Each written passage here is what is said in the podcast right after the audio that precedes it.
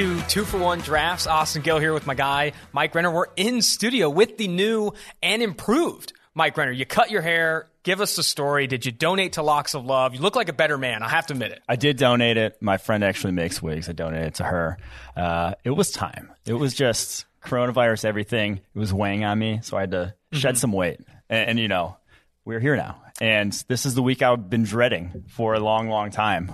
Not not that all these guys are opting out of college football, but that I'm back here in studio with you. That's the unfortunate thing that's going on in our lives right now. I mean, man, I mean, th- those locks brought in a lot of Cincinnati's finest, Bachelor fans, Bachelorette fans, whatever it was. It's tough to see them go, but the new and improved Renner looks great. If you're tuning in on YouTube, you can see Mike's new haircut. If not, make sure you're listening on our podcast platforms here. For today, we're going to do a quick little intro, look at things. Caleb Farley opting out. Rashod Bateman of Minnesota opted out. Micah Parsons rumored to opt out, according to Eric Edholm. And I know you have some potentially inside info about Rondale Moore, maybe. I've heard rumors. Rumors he could be opting out. That's what we're going over today. And also the Pac 12 news and the Big Ten joining that We Are United uh, front today, according to Players Tribune. There are going to be multiple conferences, multiple players going to be kind of pushing to get paid in college football and all those things. So we're going to kind of go over that. Let's start with Caleb Farley, PFF's number one cornerback entering the 2021 NFL draft, a guy that's already graded really well, has all the tools and the production to be a top flight cornerback prospect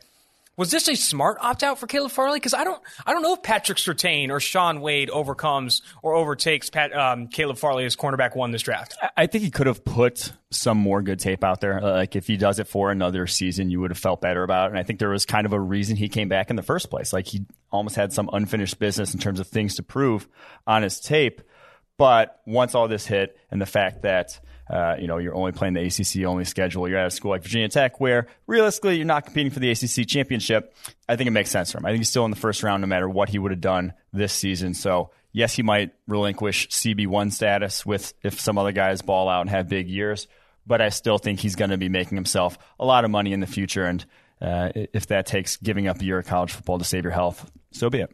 You think there's a chance that someone overtakes CB1 status because he's sitting out? Who like are Shaun those Wade. names? Like Sean, Shaun Wade, Wade is a very realistic example or a realistic option to be cornerback one by the end of it. Patrick Surtain as well. I think both those guys have that size, speed sort of skill set. Surtain's a little bit slower, but Shaun Wade has the physical tools. Just haven't seen it on the outside. And again, there's a reason why he came back to school. He wants to prove he is that outside cornerback one type of guy. I'm not buying it, man. I, I think even with the sit out, I think Caleb Farley sticks as PFF's cornerback one, earned a 90.5 PFF coverage grade this past year, allowed a 26.8 passer rating when targeted in 2019. Again, the production, 6'2, 207, a ton of athletic ability, made Bruce Feldman's freaks list. Shaun Wade, I know he's moving from slot to outside corner. He has an opportunity if he can seize it to potentially be that cornerback one. I don't know if he he, he does it though. And I, am surprised he came back to school, Caleb Farley. Like I said, there's unfinished business. He probably wasn't, you know, he definitely wasn't going to be overtaking Jeffrey Okudah last year. But after Okudah, I thought he easily could have been the top yeah. cornerback drafted off the board. Like he could have gone somewhere in the 12 to 15 range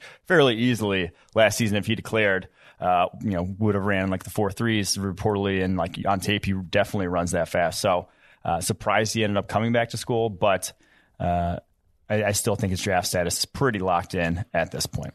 Yeah, so going over Caleb Farley, we're going to jump to Rashod Bateman. Forgot to mention this too. After this, we're going to have D, uh, Daniel Jeremiah on the podcast to talk some of these opt outs, talk about what college football will look like in 2020, what scouting will look like in 2020. It'll be, I think, second or third appearance on the show. DJ, always a good get on the podcast. We'll get to that later. Let's talk Rashod Bateman, Minnesota wide receiver. A, a, lot of people love his route running, his physicality, not necessarily a rare athlete. You could, he could run in the four fives come the combine, even with a full season mm-hmm. of training, but is he, you know, going to maintain, you know, first round status as a receiver after opting out?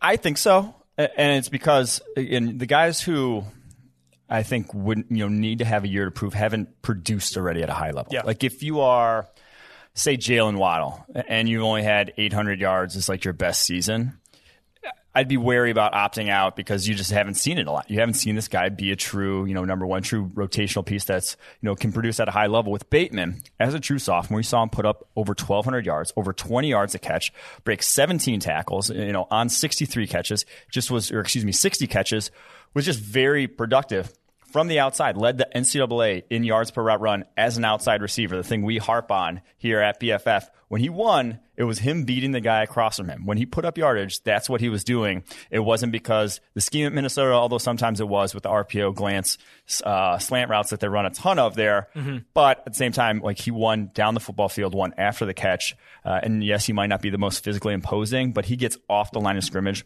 better than anyone else not named Ja'Marr Chase in this wide receiver class. I mean, and already does that. And that's the thing you worry about with guys not translating to the NFL is can they get off the cornerback cross them? Now, can they get off these physical, bigger NFL corners because they're all bigger in the NFL? Bateman, I have no worries about that. I mean, first thing in my notes, separation at and away from the line of scrimmage. Good, good at, with his releases. Obviously, at his route stem as well. Earned an 89.0 PFF receiving grade. And I'm glad you brought up, you know, how much Minnesota runs RPOs. 46% yeah. of their, you know, plays are RPOs, most in the Power Five. However, sure. removing RPOs and still looking at Rashod Bateman, an outside receiver, averaged 3.57 yards per out run. It wasn't all gaming plays. This guy is winning That's on normal, no, normal play calls, not just RPOs. Uh, one of the more productive receivers receivers. And people forget Rashod Bateman, true sophomore this past year, yes. obviously playing there at Minnesota with Tanner Morgan, Tyler Johnson, etc. I, I really do think he won't be the first receiver off the board. I think Ja'Marr Chase are still in, in running for that. Rondale Moore, I, even if uh, we'll talk about him a little bit later, but there are some better receivers than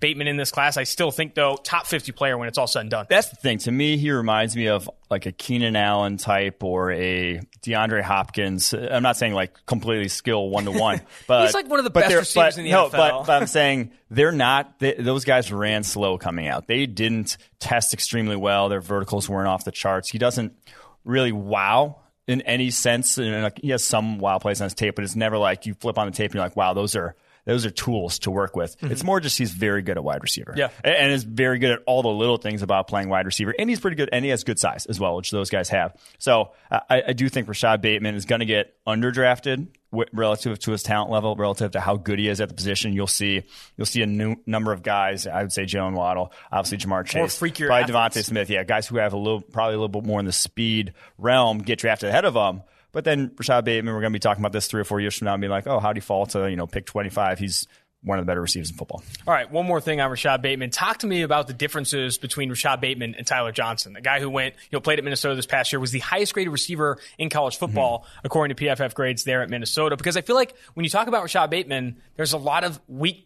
similar weaknesses in Tyler Johnson. Tyler Johnson, not a good athlete. You don't have this, you know, the splash tools, and he was still a very good receiver at creating separation, had a good release package. What is really the biggest difference between Bateman and, and uh, Johnson? It is crazy. I think they are similar skill sets. Yes. I think Bateman is even a little bit faster than Johnson. I think that's why he ran the outside role, mm-hmm. whereas Johnson was over the slot. I, I think he had better hands uh, out away from his body. You saw a lot more body catches on Johnson's tape. And even though Bateman has some drops over the course of his career, they're not near the level of what Johnson had. But after that, they do have you know a similar sort of body of work uh, and what they bring to the table. But again, you're going to feel more comfortable with the guy you've seen do it from the outside. Mm-hmm. Tyler Johnson, you didn't see him do it from the outside. Played so, in the slot, ton yes. of off coverage. I, I, would agree with that. And I think the first thing I mentioned here, the difference is the hands. He's, you know, Rashod Bateman is, is very good in contested catch situations and in open situations as well. Let's, let's jump to Micah Parsons. I don't think He's made a statement yet. I don't think it's official according to Parsons yet, but Eric Edholm of Yahoo Sports reported that it's likely that he is opting out for the 2020 season. Hands down, the best linebacker in this class. PFF's linebacker one. It's going to be everyone,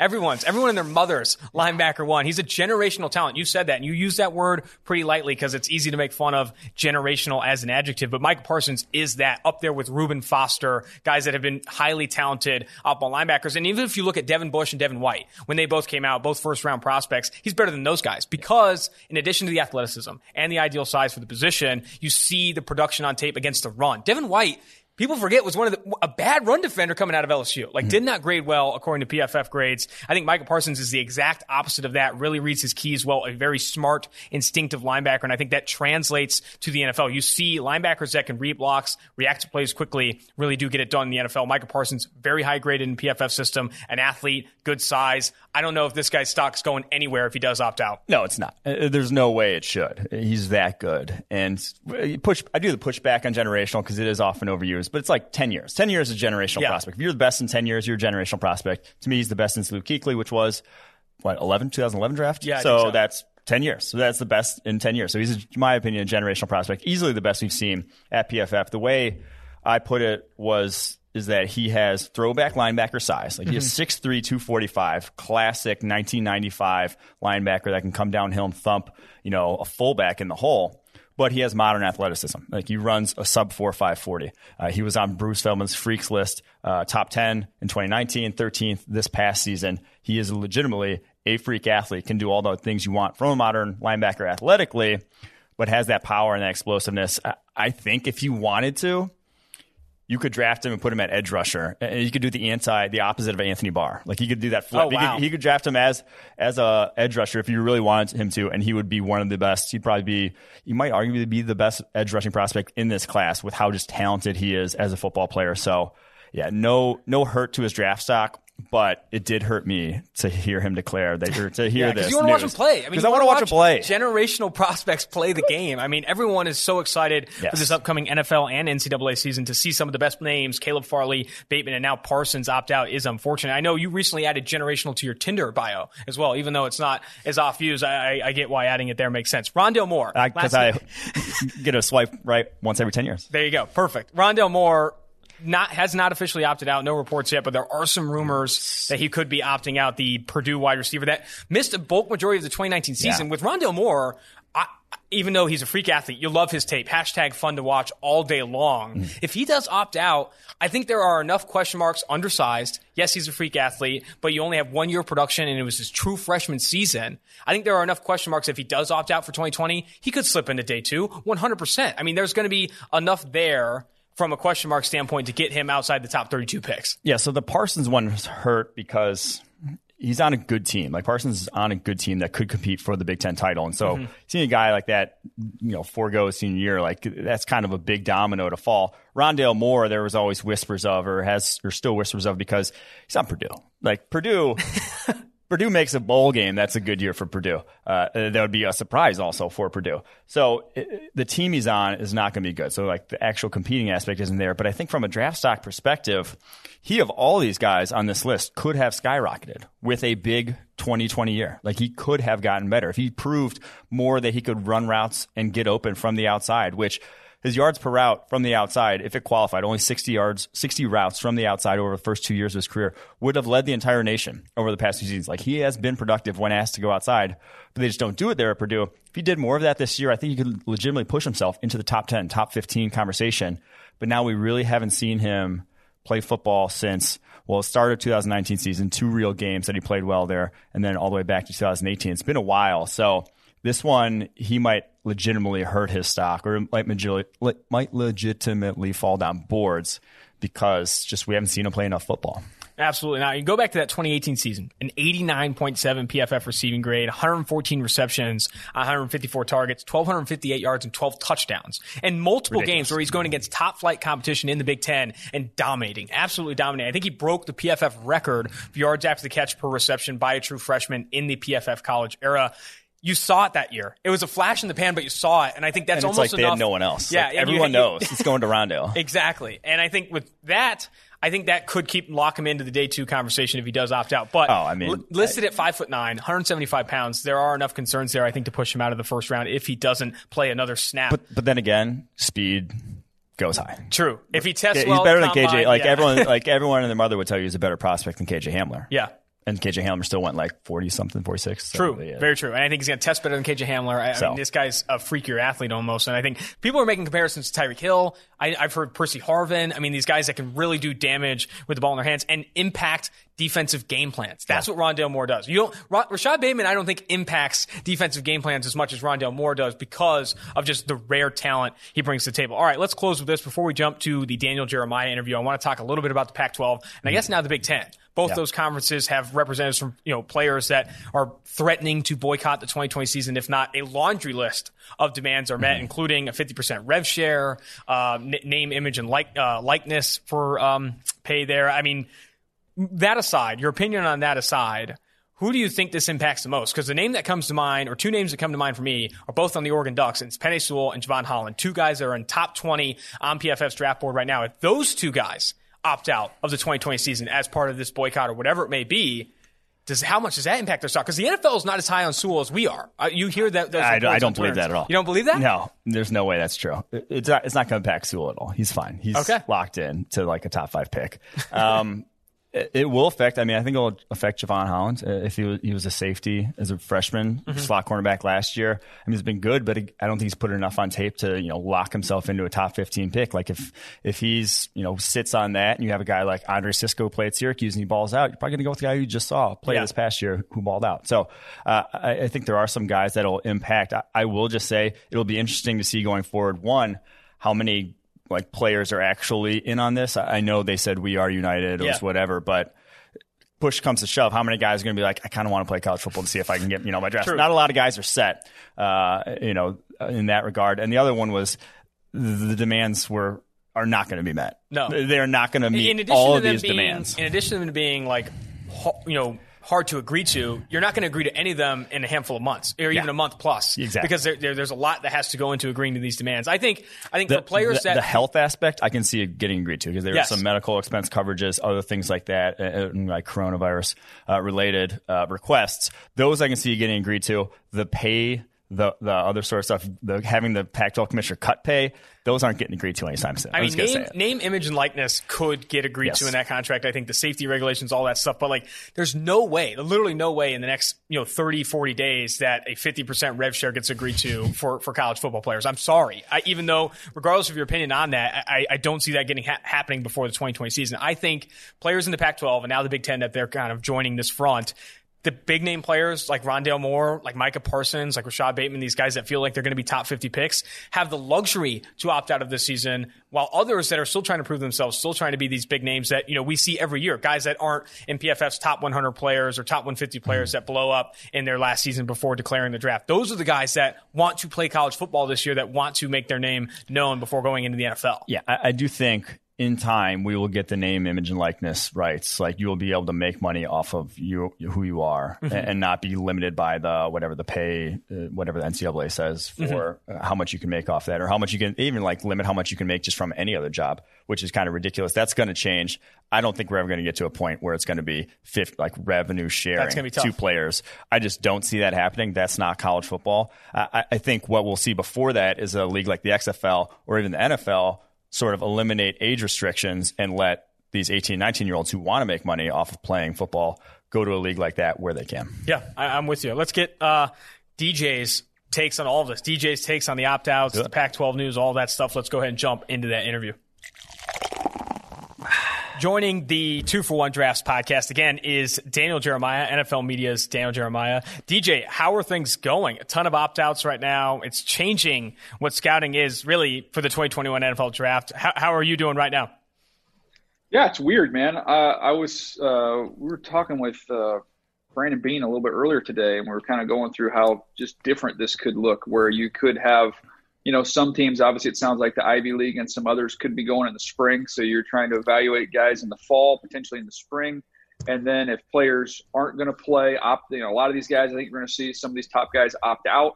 Um, how do you get a chance to see them? And not going to see them in football action, but can you get a chance to get eyeballs on those guys? you know during the training process or do you just lose contact with them for a full calendar year so it's crazy i mean it's look it's it's small potatoes in terms of the the real issues going on in the world right now but it's never been more challenging to to be in personnel than it is right now How do you deal with a guy? Uh, wait, uh, there hasn't really been a corollary where a guy misses last year since like Mike Williams, Maurice Clarett. That's probably when you were back working with teams. How do you deal with those guys who skipped that year? What, what was your, sort of your thought process out scouting those guys? Yeah, I mean, I think you've got to rely on the, the previous tape. I mean, I, I, I tweeted out the other day. I mean, Nick played a couple games, but when you look at Nick Bosa's, you know, last year at Ohio State, there was enough good to go off of that, you know, previously that you felt comfortable with the evaluation. Then you add in the fact A, he's at Ohio State, B, who his brother is, and C, all the guys they've produced. You're kind of like, okay, I can kind of figure this out. This is not an unsolvable riddle here. Um, but I, I, you know, in talking to teams around the league, they're they're getting the opportunity to do something that PFF that you guys talk about being able to watch every single play. Um, so you've never they've never had this luxury of time to s- devote to one season of play, um, which is what they're really able to do on this last year. And then they're also even going back a year further. So the challenge is, I was talking to a GM the other day, and he said, "Look, I had this player that came in. We expected was going to be at 265. He showed up at 235. Oh man! Uh, we had another player who we thought would show up at 295, and he showed up at 320. Um, so, and that's that's with their communication process with guys on their own team, just not physically seeing them. Now you're in a situation where you haven't you don't you don't have any contact with a lot of these college kids, and you haven't seen them. You don't know what they look like or how they move. That's why I've been trying to advocate you know, for a rule change in the in in the fall, if we have some schools or conferences that aren't playing, um, to open up some of these workout facilities or allow some NFL personnel to be able to see these guys where they're training to at least get eyeballs on them physically. You don't get to see them play football, but at least you can see them move around a little bit. Well, I can't say my, my weight during quarantine has stayed steady. It definitely packed on a few lbs as well. But I want to talk specifically about some of the opt outs. Uh, Caleb Farley, the Virginia Tech cornerback, currently PFF's number one corner entering the draft, and then also Rashod Bateman, two of the official opt outs right now. What are your thoughts on those two prospects, and, and how big is this opt out for them? Well, I'm gonna Farley is is my next assignment here. So I this first look series where I look at 20 guys. He's literally number 20 so he is he's going to be uh, my homework for this evening, and that'll be out on Friday. But you know, Bateman's a really good player and really physical. You can play outside, you can play inside. I, I didn't think he had like that elite elite top speed, you know, but I really don't know that that's all that important as it, as as people might think. So somebody that's really good getting in and out, very physical. He's going to probably have to dial that down a little bit. He gets away with some stuff at the top of the route. Um, but he, you know, I put down. I don't know if it's the jersey number or what, but there's I got some Mike Thomas kind of vibes from watching him just because of of that that aggressive way in which he plays. And the ball goes up, it's his, and some of that inside outside combination. So um, I think he's a really good player. I, I think to me, if you're kind of guess, you know, where does he you know fall in a draft process? It's so early to to say that, but to me, he kind of reminds me of those kind of uh, you know 25 to 35 you know type range. I didn't think he was a top 10 type player, uh, but somebody that's going to probably end up going to a good team and, and have a nice run. Yeah, I, I'm bored with that evaluation completely. That's where I kind of said he'll end up going. I think he'll end up going after all this. But the guy who's the sort of blue chip guy, the biggest name to have opted out already, Micah Parsons, Penn State linebacker. Where do you think he one ends up, and what are your thoughts on him as a prospect? He's not officially opted out yet, but the rumors are that he will be. He's really talented. Um, I, I, put a huge grade on him, and I'm just kind of going through my notes right now and looking at some things. And when you have the ability, with the way the game is right now, to be able to play off the ball, to be able to cover running backs, to be able to mirror tight ends, uh, which he's done, then you add what he can do as a blitzer. Um, you've got the range laterally. Um, you know, I didn't think his instincts were like an elite level. If you're kind of comparing him to, um, let's go to another big linebacker uh, we've seen recently, Tremaine Edmunds. I thought Tremaine was a little bit more instinctive than him um, on college tape, but you have that same type of athleticism and, and range, um, which to me is so big at that position right now. What is your opinion uh, on the Pac 12 and now the Big Ten today, according to the Players Tribune, kind of joining this We Are United movement? What do you think the impact of that will be on some of the bigger named Pac 12 prospects? And then also uh, now that the Big Ten's involved, Penei Sewell, Jevon Holland comes to mind, some others as well. Yeah, I mean, I look, I, I'm, I'm glad that they have the freedom to get their voice heard and, and to put that out there. I don't think that's a bad thing at all. And trying to get better, you know, conditions I, I, I kind of jump off board a little bit when you get into the revenue sharing. That gets a little complicated for me, and you start getting into the you see the Twitter battles that take place over the is a scholarship a job? Is it not a job? What's the value? I I, I don't care about all that stuff. That's over over my head, above my pay grade. Um, but in terms of wanting safe working conditions um, during a pandemic, yeah, I mean, have your voice heard, and and and for them to organize together, I think that's a good thing. But the challenge with you know these guys potentially opting out or the threat of some people opting out is that I, I think I can make a strong case in favor of these top guys, and I'm put a number conservatively. Let's just say 20 to 30, and I can say conservatively, the you 20 to 30 guys are going to be top 60 picks. So I'm giving myself some wiggle room there, but you know th- that's the scale you're on. I think we can safely say that about 20 to 30 guys. But if you put the top you know 200 players in a room and ask them everybody that's a top 50 player stand up, you would have all 200 guys would stand up. So I think there's a lot of people that are under false impression that I'm a first round pick or I'm a second round pick because my dad, my uncle, my position coach, my high school coach, they've all, you know, agent, you know, all these agents have told me that I'm a first round pick. It's not necessarily true. So that's where I would just, you know, have some caution there. Look, if you're one of those top 20, 30 players we can all agree upon, man, it's I can't I can't argue against you opting out because there's only one good thing that can happen if you play. You up your draft stock, you play better, you, your stock goes up. There's three potential bad outcomes, right? You could get COVID, you could get hurt, you play worse. So that's just like a simple math equation for those guys. But I think again that number is 20 to 30. It's not you know 150 to 200. All right, I'm sick of talking about COVID opting out. I want to talk about the actual prospects here. Let's dive into this quarterback class a little bit because I've said they could go one, two, three. Trevor Lawrence of Clemson, Justin Fields of Ohio State, Trey Lance of North Dakota State. I, I think they're that good. How, how, good is this quarterback class in sort of relation to once in the past? And what are your thoughts on how, how are you ranking these top three here?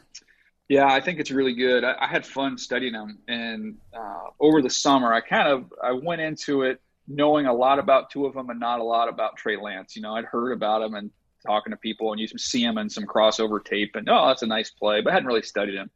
Um, so I came, you know, entered the process thinking it's going to be Trevor Lawrence all, all, by himself, you know, then a gap, then Justin Fields, and then you know the uh, the scrappy upstart from North Dakota State comes in third. And then when I watched all three of them, I was like, man, if I if I don't helmet scout and just evaluate the way they played, I, I had Trey Lance as the best one. I, I thought he was the best. He made he can make every play, you know, with his arm and with his legs. He's the best decision maker by far, and that's that's referenced, and you can see the, the lack of turnovers.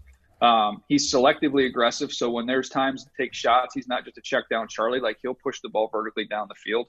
Um, and so I look at poise, decision making, accuracy, playmaking ability, toughness. Like he's literally off the charts in all five of those key areas. So he to me was was the most impressive of the bunch. Now I would say Trevor's probably going to be the one that goes ahead of him um, because you've got the rare size and the athletic ability and the pedigree and, and playing at a, at a higher level.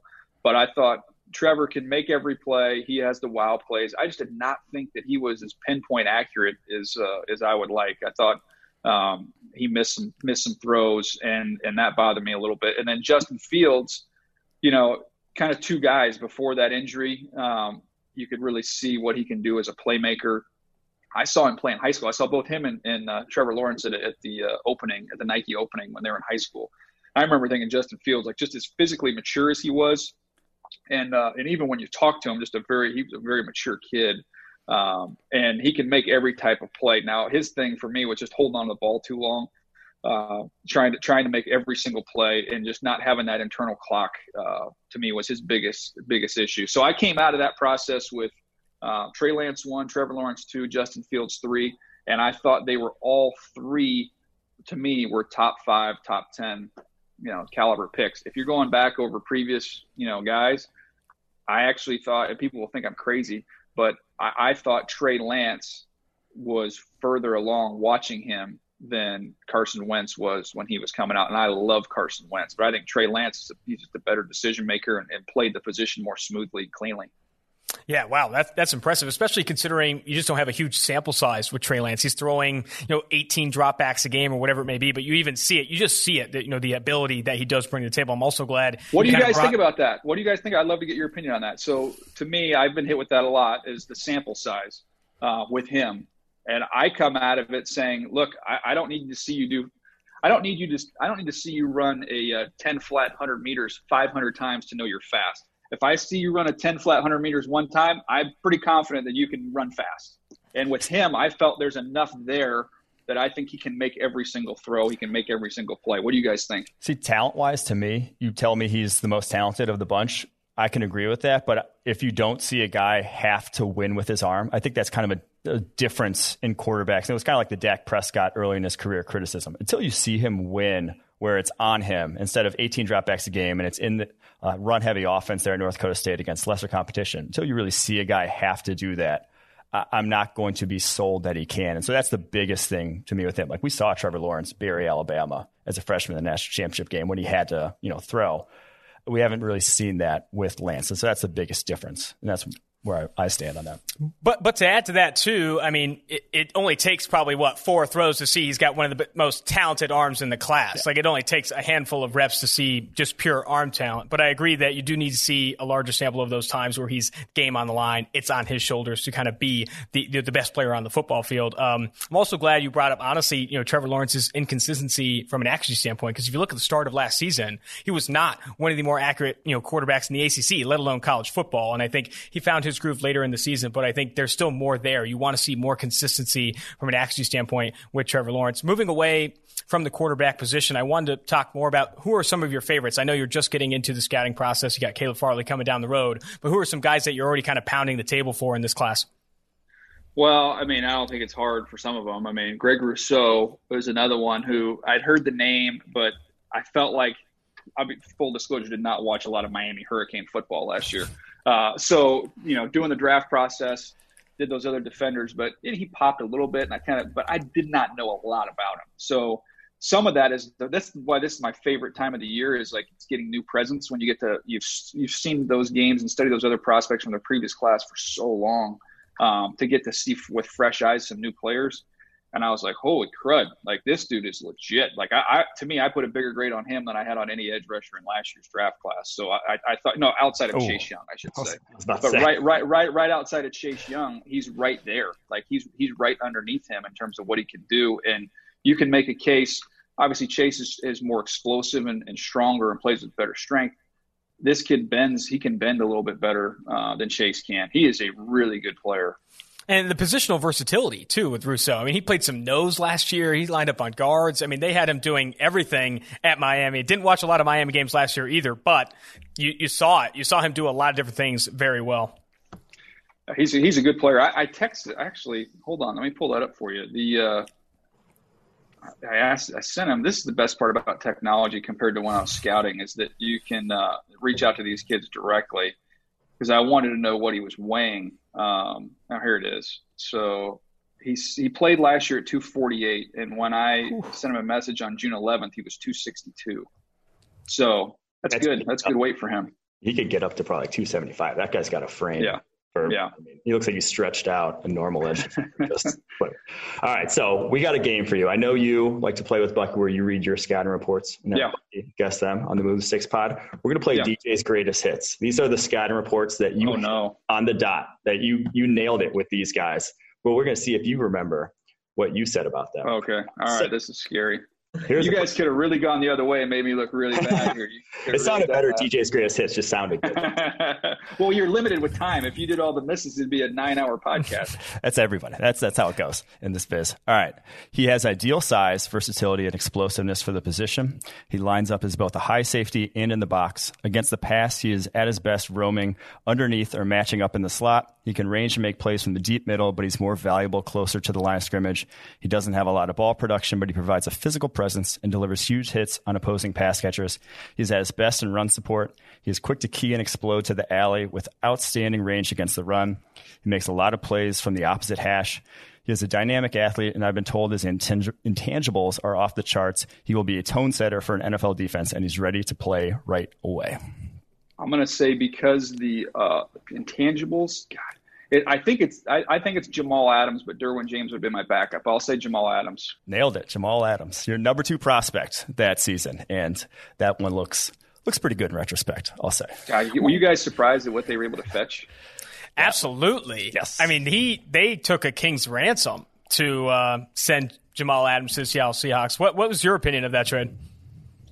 It's a no-brainer, no-brainer on on uh, the Jets side. You had to do it. They don't have a foundation built, so this gives you an, an opportunity to build a foundation. They spent all their money in all the wrong places, um, so to be able to put their money in the premier positions was a no-brainer. And then I, it's a lot to give up, um, but from Seattle's standpoint, I they feel like they're right there. So I, am a believer in if you think you're right there, be bold and make a bold move to try and to try and go get a ring. And if they feel like they're there, then I got no problem with it from their end. But it's a lot to give up. It, it, was definitely a bold move. I kind of want to use this as an opportunity too to talk about Sam Darnold a bit because you, you speak to them not having a foundation, but they've been trying to add some pieces to build around Sam Darnold, give him an opportunity to really show what he can be in the NFL. Added Denzel Mims this past year. What are your expectations for Darnold this upcoming season? How important is 2020 to Sam Darnold? Well, you know, I, I don't know that I have big expectations for the team um, because it's just the, Joe hasn't had a chance to put enough pieces in place. So they're going to be better on the offensive line because that Sam's going to play better and Sam's numbers will be better. I know they don't have you know an unbelievable set of skill position players, uh, but Herndon's a better tight end than people realize. He, him, him being healthy is going to help them out a lot, and uh, you've got Crowder, so you've got two players that can give you easy completions, and and I think Sam, I think he's really talented. Um, so I think you see a small step forward this year, and then with the influx of picks and and and the money they have in free agency next year, I think next year is the year for Sam to really kind of take off and explode. I'll just add this also about that trade. Way Seahawks have drafted in the first round, maybe not the worst thing that giving yeah, That's a trail of tears in the first round. No, no bueno. All right, let's get to the next greatest hit here was an ultra productive DT. He has enormous, powerful base. He easily holds the point of attack. He has an explosive get off as a pass rusher, and he knows how to finish. He will get gassed if left on the field for too long. Overall, he's one of the most disruptive interior defenders in the draft. And I'll, I'll give you a hint. I think this was 2016 draft, I want to say. Absolutely nailed this eval, though, for the yeah. player it is. 2016. Oh, gosh. It's not Jarran Reed, is it? No. Who is it? Who is Javon that? Har- Javon Hargrave. Oh, Javon Hargrave, nice. Yeah, you had him 47th on that one, and he went. What, he, what, what, what pick was he? He was 89th in that draft. So, Spot. yeah, he was unbelievable. I don't know if you guys remember, but like the uh, the All Star stuff, he they couldn't block him. I think he was at the East West, and then he went to the Senior Bowl. They didn't block him either week. Uh, but man, he he was built like a dump truck. Yeah, that was before we did FCS games, unfortunately. So we you were spot on. We were not with that one. So uh, last one here. Last one. This one's. I'll okay. give you a, a, little hint. This is not. You got. You were lower on him than where the okay going. So, okay. Average height and a thick square build for the position. He operates in the shotgun and has quick feet in his setup. He has excellent pocket feel and awareness. He has a dip whip delivery and he generates enough velocity to make all the necessary throws. He is an anticipation thrower who shows the ability to read the entire field. His accuracy is good, but not great. He has some easy misses on simple underneath throws. He's a very good athlete and throws well in the move to both sides. He is effective on designed QB runs it uh, kind of it sounded like Baker Mayfield, but it's Mit, is that so it's Mitch Trubisky miss, though? No, is, I'm, I'm, saying you were. Oh gosh, I screwed that one. So I said you were lower on him than where he ended up going. You had him 31st on your board there that year, and Trubisky went second overall. So. Oh, okay. So that so that was oh so that was Trubisky. Yes, that was Mitch Trubisky. Okay. Okay. There you go. Yeah. So he was 31st in hindsight, if he was the 31st pick in the draft right now, you'd be like, okay, maybe, you know, he's still time for him. The yeah. fact he's the second pick in the draft, everybody's punted on him. Mm-hmm. I see what you're saying there. All right. Well, that's going to do it for DJ's greatest hits. So let's get you back on. Do some you guys, you guys did me solid on that because you could have really. I mean, you could have unearthed some. We some tried to not go too ones. many deep hidden gems there, but I think the Javon Hargrave eval is impressive seeing how well he's done the NFL, specifically as that explosive penetrator on the interior. Very impressive stuff from DJ. Well, do, you, do you guys, do you guys, before, before we wrap up, do you guys mm-hmm. ever, uh, cause this is what I do when it's different when you're with the team. Now, when you go into the media, I always joke it's way harder what we do because we have to show our grades on everybody versus the team only having to show their grades on like, you know, seven players. But do you ever see like, like Adam Shaheen, great example. Like he gets traded and, and like there's still that flicker of hope of just like maybe it's just a change of scenery. You know, maybe I did not miss on that report. Maybe if we can just get him a fresh start somewhere, maybe that report can come back to life. Oh, I'm still Josh Jackson, Iowa cornerback. I still think this is the year. Like he had, he didn't even play last year for Green Bay, but this is the year. Maybe it's safety. Maybe he moves to safety this year. He's going to do that. But well, it also what you mentioned there about fans, they're like you having to show your work. You, you miss on one guy, you get one bad eval. People point to that all the time. It's like, dude, teams miss on these first rounders. All like this happens. That, that's par for the course to have this one terrible eval. It just that is what it is. Everyone has their misses trust me, you, I've been. I mean, that's why I kind of laugh because I haven't worked in Baltimore, where you know the reputation is you know the best drafting team in the National Football League, and it probably is. But I've been on the inside and I've seen years where we've been bummed that we had to take a player that ends up being an all-time great player because somebody else took the guy we really wanted. Uh, and so you get the credit for getting the player right when in fact we probably didn't have him in in the proper order. So it's just it's it's weird, man, how it all works. That was Peter the, King- That was the Packers trying to trade out of the Aaron Rodgers pick. It's like they tried. No one wanted to trade it. So And P- Peter King has come into the office before and talked about how the Cowboys were locked in on Connor Cook, and, and then ended up getting you know the Raiders take him, and then they opt or Dak Prescott, in that draft. They, mean, they were. It wasn't even just Connor Cook. Remember, they were in on Paxton Lynch, and then that was that was a no go. So then Connor Cook was the number two plan. Dak Prescott was number three. The media doesn't get that luxury. You know, your evals are on every single player, so it's uh, kind of proof in the pudding there. Well, Daniel, always good to have you on. I called you Daniel. DJ. DJ, always good to have you on the podcast. We're going to have to get you on again before the season starts. Hopefully, we do have full NFL and NCAA seasons, but uh, thanks again for everything. Uh, I'll tell you what, it's been great to get to know you guys a little bit over the last couple of years, and uh, respect you guys and the work that you do, and, and hopefully we'll do this again real soon. Absolutely. Thank you. Thanks, guys.